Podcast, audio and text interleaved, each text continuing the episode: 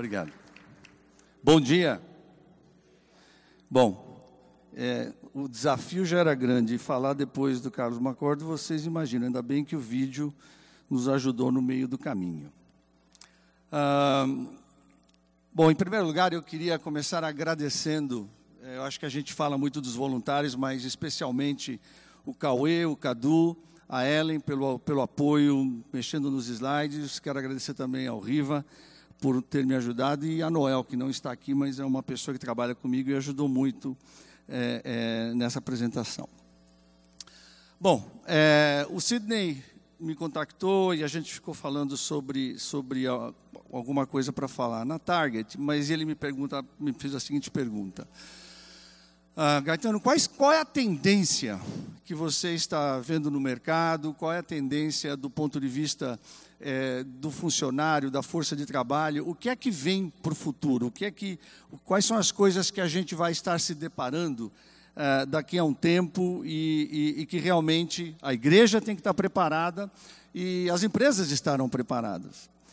É, então eu dentro disso, é, viu o seguinte: esse, esse é o título de um livro, Inteligência Espiritual.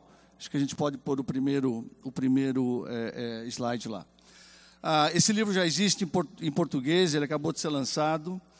É, e é isso algo que a gente vem, vem, vem, vai se deparar, não é algo que foi descoberto, é, é, eu diria hoje, né, mas já, já está há algum tempo. E os autores, é, como a gente pode ver, são, são dois autores bastante importantes. Eu só vou me coordenar quando eu vejo o slide. Ah, está aqui. Então, a Dana Zohar e o Ian Marshall, ah, esses autores, é, pelo, pelo background que vocês podem ver, né, ela é uma autora anglo-americana, eles são casados, é, ela vem da Universidade de Harvard, do MIT, ele é psiquiatra, psicoterapeuta, e eles são autores daquela tese do quantum, eu acho que a gente ouviu falar, não sou um especialista na tese, mas é, muitos livros foram, foram escritos. E os dois dão aula em Oxford.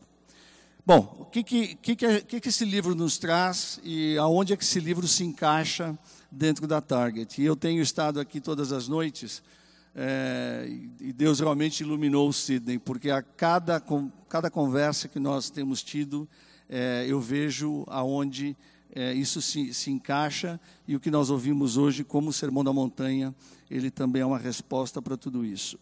Bom, o livro são 300 páginas, eu vou tentar compartilhar com vocês é, nessa meia hora, espero que agora só tenho mais 22 minutos, mas ele traz muito mais perguntas do que respostas, é, e eles traduzem, que eu vejo de ser um amor muito importante, a inquietação humana. É, e ela se manifesta é, realmente de uma forma que ela, ela acaba criando um muro intransponível para que a natureza humana possa, possa buscar soluções. Na verdade, o livro, é, em algum momento, ele realmente parece uma bússola, mas uma bússola é, sem norte. Ele não, ele não te dá um norte e é o que eu gostaria de, de compartilhar com vocês. Então vamos lá, o próximo slide. Ah, se nós olharmos no, início do século XX, a gente começou a falar de coeficiente de inteligência, ok? É, fiquem tranquilos, eu não vou fazer um teste agora. Aqueles que estiverem abaixo de 160, não se preocupem, ninguém vai descobrir qual é o teu quociente de inteligência. 160 é o número estimado do Albert Einstein. Então, é, qualquer coisa abaixo disso é, não, é, não é aceitável. Bom, aí, na, no, no, no meado dos anos 90, o pessoal chegou à conclusão de que somente a inteligência ela não era suficiente para que dentro do mundo corporativo e, e, obviamente a cada um de nós que nós pudéssemos ter sucesso que nós pudéssemos fazer com que as coisas funcionassem caminhassem e fossem para frente. E aí no, em meados dos anos 90 é, descobre-se então o que a gente chama da inteligência emocional então, a inteligência emocional, que é a percepção do, do, do, sentimento próprio, empatia, compaixão, motivação e habilidade de responder apropriadamente a sofrimento e prazer. Então, eu diria que hoje, é, dos gastos que a gente tem com recursos humanos, uma grande parte nós estamos utilizando naquilo que hoje a, a grande profissão do momento fala do coach e a, e a gente fala de inteligência emocional. Uh, eu me lembro bem que houve uma época que a gente contratava os graduados de Harvard com os olhos fechados. Né? Eu me lembro de brasileiros que, que foram para Harvard trabalhando em multinacionais. Eu, eu fazia parte de um grupo que realmente recrutava é, esses graduandos, esses mestrandos em Harvard. Eu me lembro bem que eu, que eu acabei recebendo um graduado de Harvard para trabalhar comigo aqui no Brasil. E cara de uma cabeça incrível, mas incrível. E quando você conversava com ele, um cara muito agradável, não é? Mas realmente é, é, se achava é, é, real, né? O, o, sentia e sabia que era muito inteligente. Eu nunca me esqueço, um dia eu estava na minha sala, e aí entra o Serginho. O Serginho era aquele cara que estava trabalhando na empresa há muito tempo, conhecia os produtos como ninguém, escrevia um plano de marketing, conseguia vender para a força de vendas de uma forma que ninguém conseguia. Então ele entra na minha sala e fala assim: Gaetano, se esse cara continuar aqui, amanhã eu vou pedir demissão. Então, foi a minha primeira primeiro sinal, né, do gênio, né? E nada nada errado em você ir para Harvard fazer estudar, mas foi a primeira vez que eu vi, poxa, inteligência emocional é tão importante quanto. Bom, e isso é o que a gente vem fazendo hoje. Então essa teoria, ela ela começa, né, e, e ela toma forma no, em meados dos anos 90, mas é hoje que ela está dentro das nossas empresas. E acho que cada um de nós aqui pode é, lembrar e chegou na sua cabeça um, um chefe ou um colega de trabalho que realmente você fala, poxa, é inteligente, mas como ele precisa é, trabalhar a inteligência emocional. E, e isso é verdade para todo mundo, inclusive para mim. Eu tenho uma coach, é, eu estou trabalhando minha inteligência emocional, é, porque não acho que cheguei ainda no fim da minha carreira. E eu preciso melhorar, porque as pessoas que estão chegando no mercado de trabalho também são diferentes. Então, a inteligência emocional ela é que nem um, um target móvel, não? ela vai crescendo. Bom, e agora, com o que, que a gente se depara? É, final do século XX, início do século XXI, a questão da inteligência é, espiritual. Ah, eu não sei se vocês têm esse desejo, mas é, eu, eu creio que realmente Deus tem um senso de humor muito grande. É, é, é impressionante é, as coisas que eu vejo. E essa é uma das coisas, assim, quando eu chegar no céu, eu quero perguntar para ele, não é? Como é que ele preparava essas coisas, né? Que na verdade, quando você olha, fala assim, poxa, é, é muito, até muito engraçado como as coisas acontecem. Nós ouvimos ontem do Sérgio Queiroz a questão do iluminismo, ontem do Saião, ele fala o seguinte, falou do mundo, falar do, do, do indivíduo, né? ele diz como é que essa, essa coletânea de reações estão é, chegando até aqui. Então, o que, que a inteligência espiritual ela fala? Humanos têm, gente, acreditem que isso está provado cientificamente agora, né? necessidade extrema de resp responder perguntas como, por que nasci? Qual o significado da vida, para onde vou e por que tudo isso vale a pena. Próximo slide. É, isso tem prova científica. Deus não tem um senso de humor? Hein? Pensa bem, aquilo que a gente já sabe. Então vamos lá, como é que essa prova científica nasce? Então, quando a gente olha da maneira como o mundo né, e, o mundo ocidental, e, e a gente dividia o cérebro humano, a gente tinha basicamente duas partes. E a gente fala da parte primeiro que era do QI e depois a questão do consciente emocional. Então a primeira, para quem estudou psicologia, aquele né, lembra do id superego, né? Ego, superego e id. Então a gente fala do, dos instintos, do corpo, das emoções, e ela é uma área relativamente inconsistente. A, a, a secundária, que é essa segunda parte, ela fala do ego, do racional e do consciente. Então, a gente olhava para o ser humano e tratava das, das, ciências humanas basicamente com esses dois lados, é, é, com essas duas divisões do cérebro. E é isso que a gente vê e a gente olhava nos grandes líderes, nas pessoas que vêm para a força de trabalho, e obviamente isso também acontecia na igreja. Agora a gente fala dessa, da inteligência espiritual. Então, a prova científica que nós temos uma terceira parte dentro do nosso cérebro. E aí que eu vejo mais uma vez o humor de Deus, né? Conseguimos chegar à conclusão de que temos uma terceira parte. E aí ele fala do seguinte, né? Essa terceira parte é o facilitador do diálogo entre a razão e a emoção, entre o corpo e a alma. É, vocês já se depararam em situações que quando você coloca alguma coisa na cabeça, você só vê aquilo, né? aquela, aquela visão seletiva. Vou comprar um carro vermelho. Você sai da garagem, o primeiro carro que para na sua frente é vermelho, o que para atrás é vermelho. Você chega no estacionamento, só tem carro vermelho. Bom, eu tô, estou tô com isso na cabeça desde que o Sidney pediu para falar sobre isso. Então eu abri o Estado de São Paulo hoje. Quem leu o Estado de São Paulo hoje? Hoje de manhã.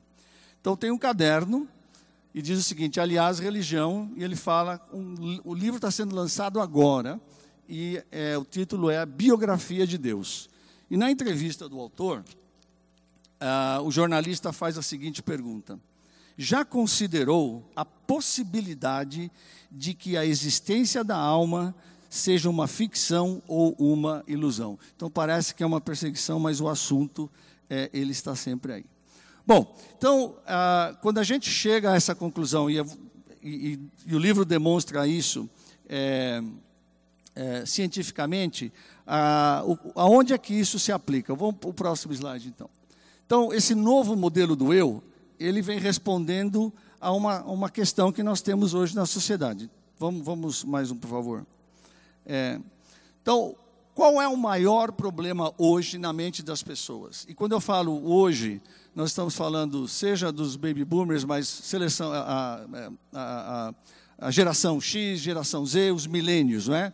que é a busca de significado. Então, nós estamos hoje lidando, é, como empresa, como, como propósito, dar significado.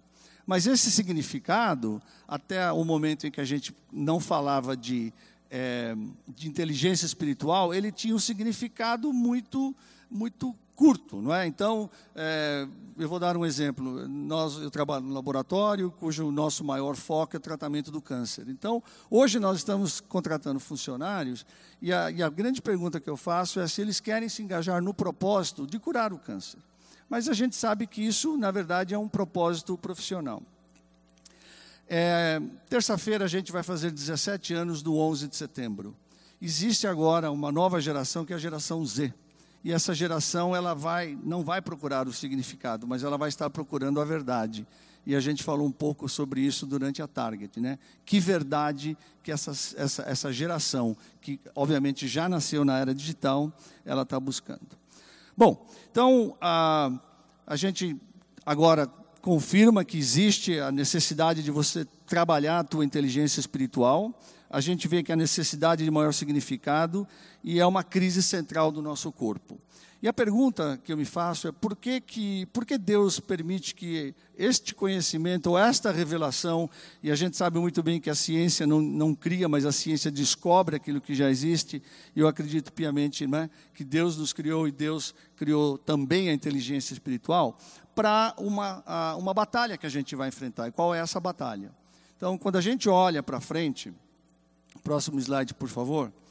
A, a gente vai encontrar a reação que nós vamos ter como humanidade para a quarta revolução industrial. Então, se nós olharmos hoje o impacto da quarta revolução industrial, ele vai terminar na economia, não é? E, e não é nenhuma novidade a gente falar quais são as, os, os, empregos que já não vão existir, é, o, que, o que a inteligência artificial vai, vai nos trazer. Isto é uma realidade hoje. A grande questão que a inteligência espiritual começa a trabalhar é com aquilo que nós conhecemos da mente humana, seja o QI, seja a inteligência emocional, nós não temos condições adequadas para responder a esse desafio.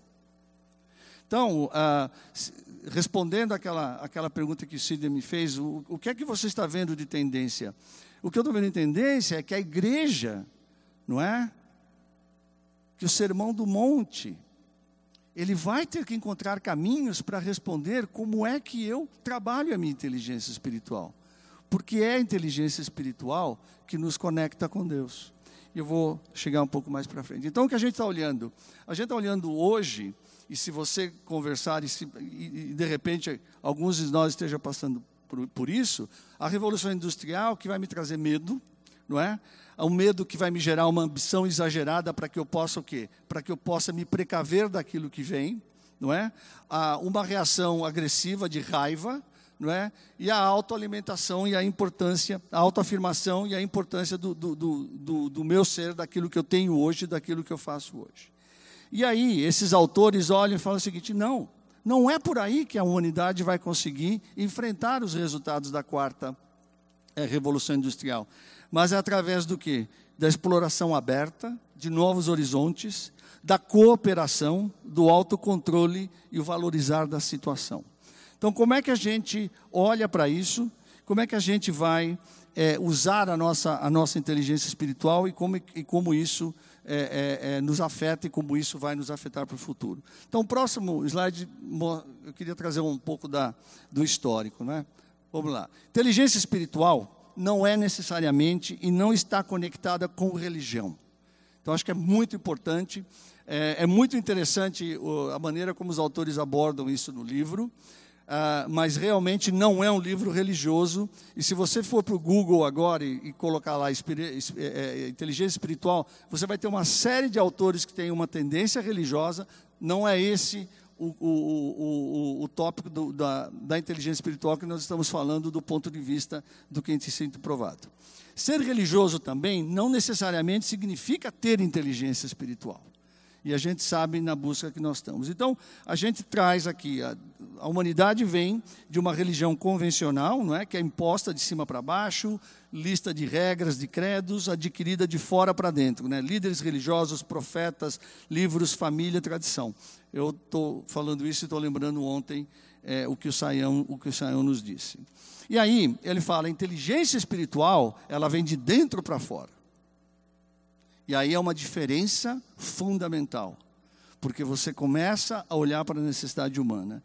E aí vem a, a, a questão do, desse espaço dentro do nosso cérebro, que é a habilidade racional e a habilidade emocional, levando o ser humano em busca dessa interseção. E volto a falar do senso de humor de Deus. Quando a gente lê em Apocalipse, eis que estou à porta e bato. Né? Se alguém ouvir a minha voz e abrir a porta, entrarei e cearei com ele e ele comigo.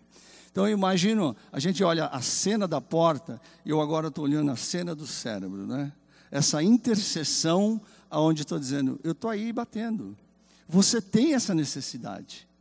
Abre a porta, não é? Abre a sua mente, não é? E eu vou estar entrando. Então vamos caminhando para o fim, eu vou dar uma acelerada aqui. Vamos testar a nossa inteligência espiritual. Vocês topam? Vamos lá. Então vamos colocar. Então, é, isso está literalmente, né, como é o teste, e ela diz o seguinte: os indicadores da inteligência espiritual. A capacidade de ser flexível, ser ativo, espontaneamente adaptativo.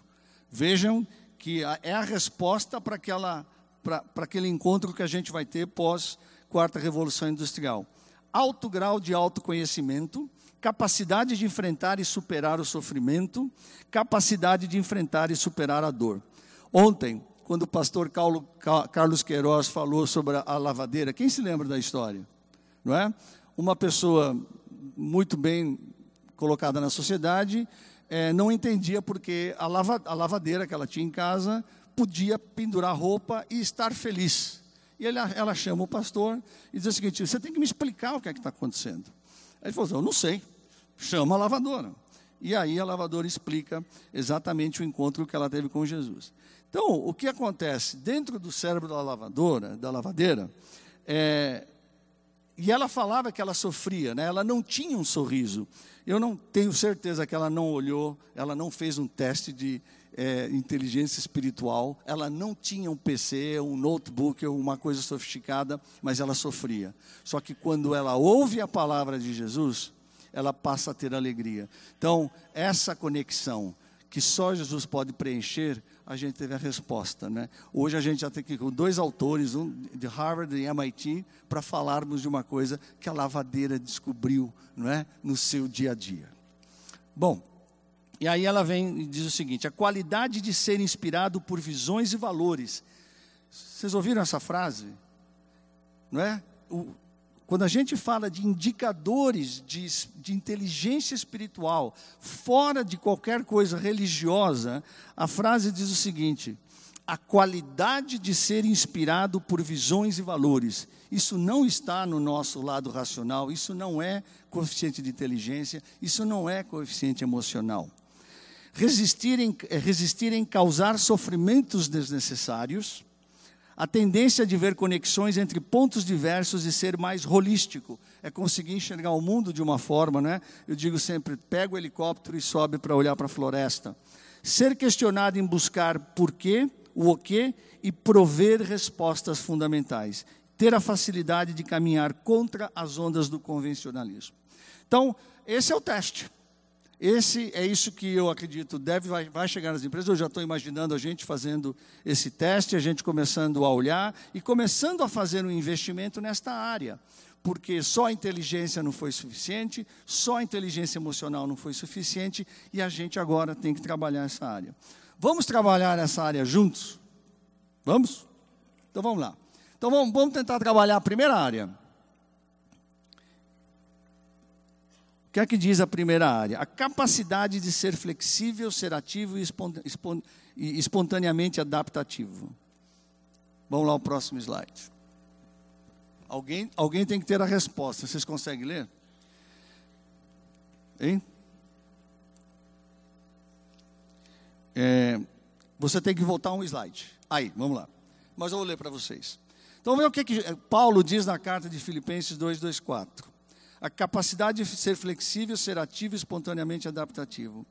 Completem a minha alegria, tendo o mesmo modo de pensar, o mesmo amor, um só espírito e uma só atitude.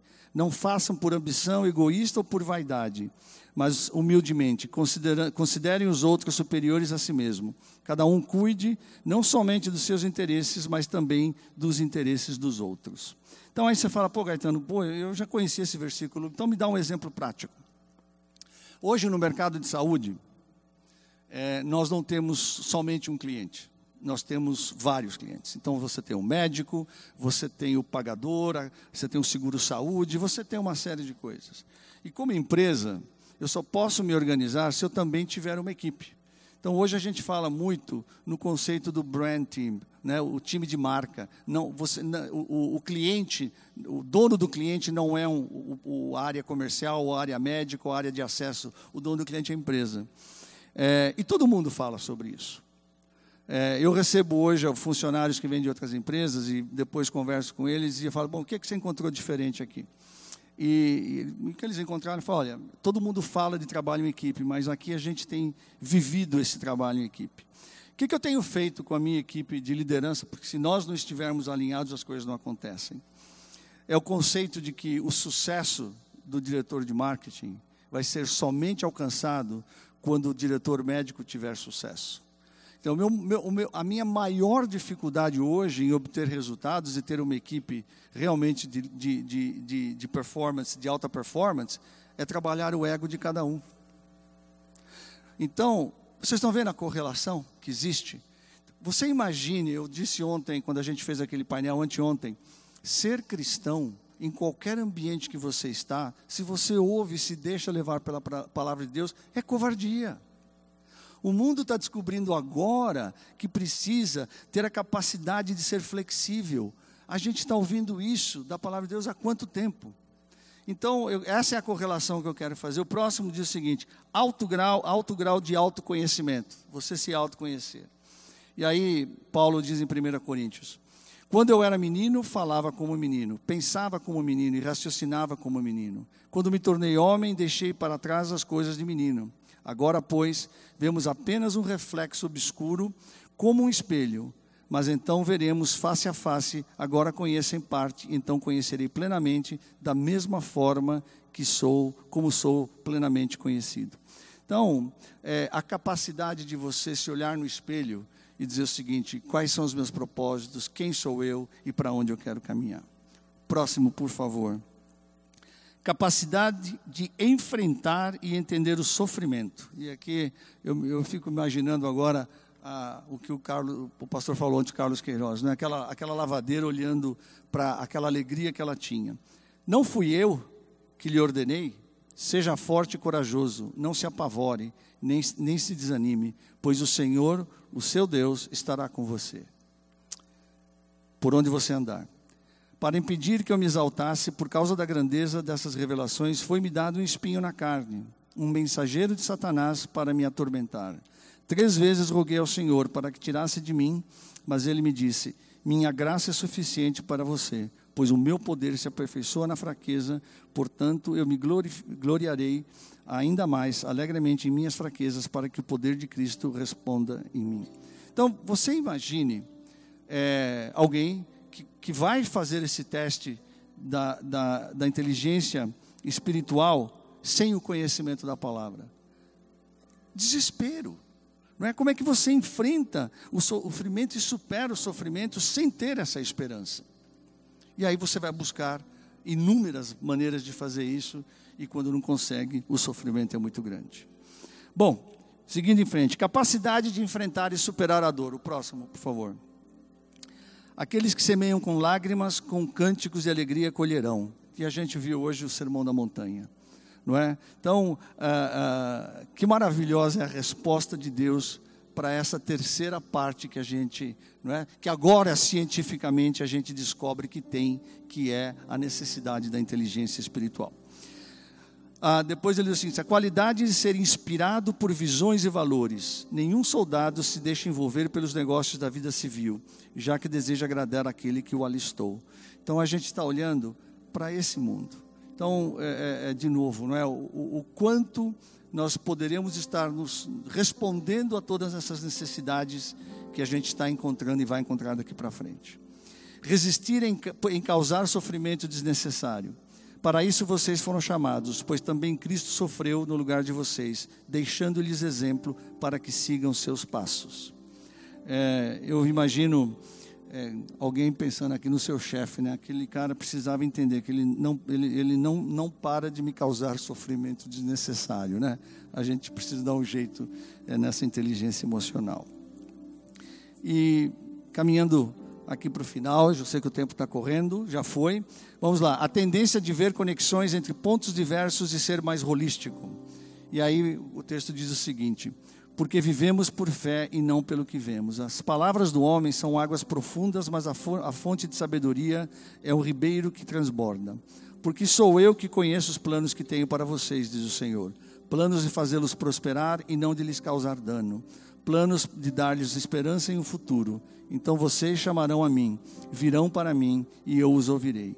Vocês me procurarão, me acharão e quando me procurarem de todo o coração, eu me deixarei ser encontrado por vocês, declara o Senhor, e os trarei de volta do cativeiro, e eu os reunirei de todas as nações e de todos os lugares para onde, para onde eu os dispersei, e os trarei de volta para o lugar de onde os deportei.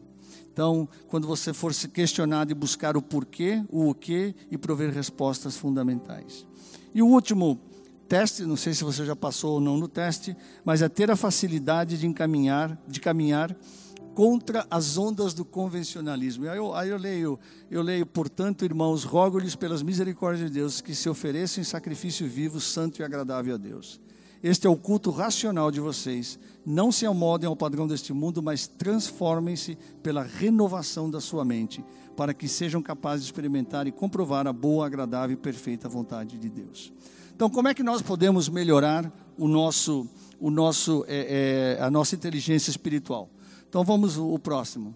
E aí, talvez seja a, a, o, ponto, o ponto fundamental da, da, da, da do bom humor de Deus. O capítulo 5 do livro, capítulo 5 do livro, e os, os cientistas chegaram à conclusão de que esta interseção entre o racional, o emocional e o espiritual chama-se o ponto de Deus. E não é um livro religioso, não é um livro que fala sobre religião. Então, é, para finalizar, que eu queria dizer para vocês quais são prático, passos práticos que conduzem ao melhor é, é, inteligência espiritual. Ontem eu estava com a, a Érica, de Curitiba, e nós estávamos conversando, e ela disse assim para mim, eu falei um pouco, ela não ia estar aqui hoje, eu falei um pouco do que eu ia falar, ela disse o seguinte, deixa eu te fazer uma pergunta. É, você me contrataria como capelã da sua empresa, uma vez que a inteligência espiritual é algo que você vai ter que trabalhar nos seus funcionários? Eu disse para ela, olha, É, não, eu não te contrataria como uma capelã cristã. Mas, com certeza, a minha visão é de que em dois ou três anos eu estarei contratando coaches espirituais. Hoje eu contrato coaches emocionais. Hoje eu contrato pessoas que vão trabalhar, uma, aplicar melhor a inteligência, melhor trabalho em equipe, que é o que eu também estou desenvolvendo. Mas se é para a gente falar de tendências, Sidney, talvez o seu cartão no futuro não seja pastor, mas vai ser coach espiritual.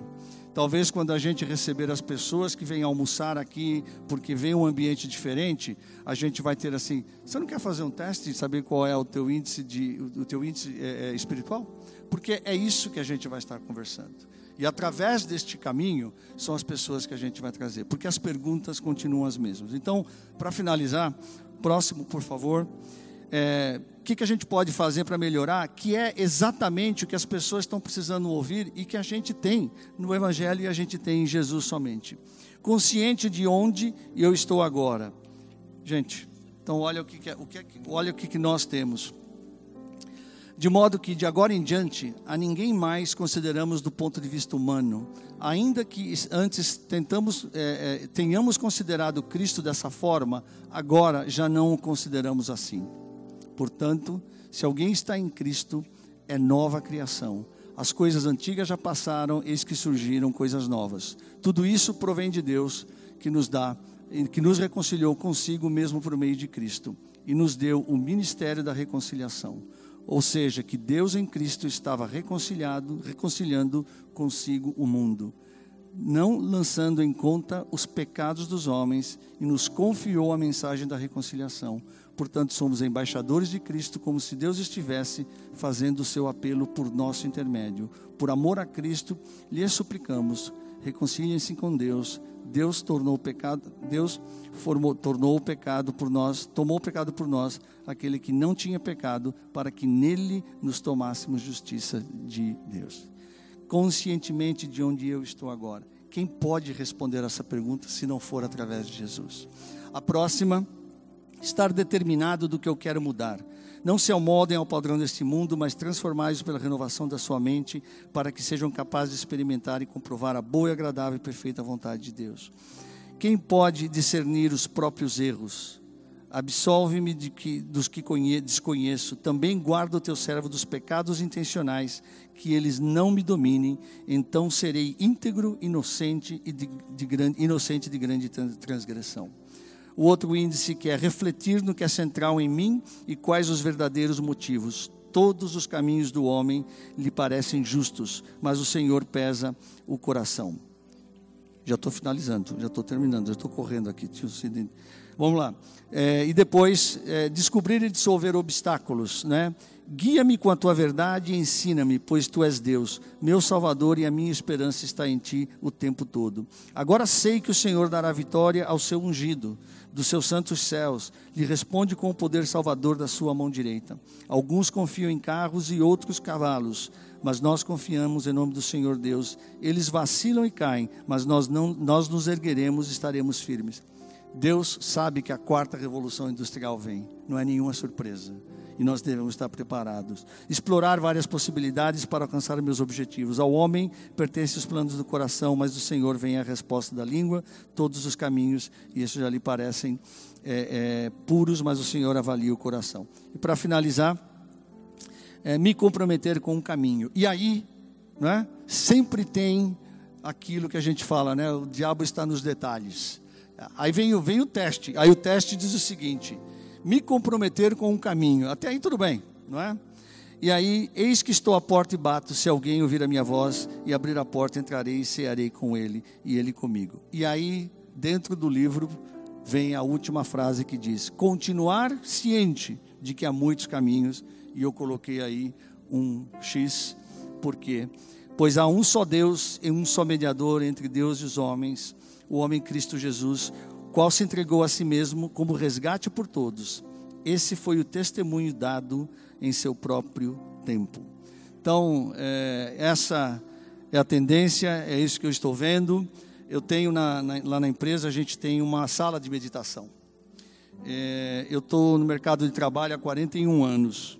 E como baby boomer, se eu, na época em que eu ainda estava começando, mesmo quando tive meu primeiro cargo como, como gerente, se eu chegasse para meu, meus, os meus superiores e falasse assim: o que, que você acha da gente colocar uma sala de meditação aqui na empresa? Ele falava assim: passa no pessoal que a sua carteira de trabalho já está, já está assinada. Não é? E a gente está olhando para isso. Então, de novo, meu sonho é que um dia a gente vai ter aqui não só o restaurante, mas a gente vai ter uma sala de meditação. Que a gente vai começar a falar disso, só que a gente tem a vantagem de termos a resposta. E a resposta é uma só: Jesus. Obrigado.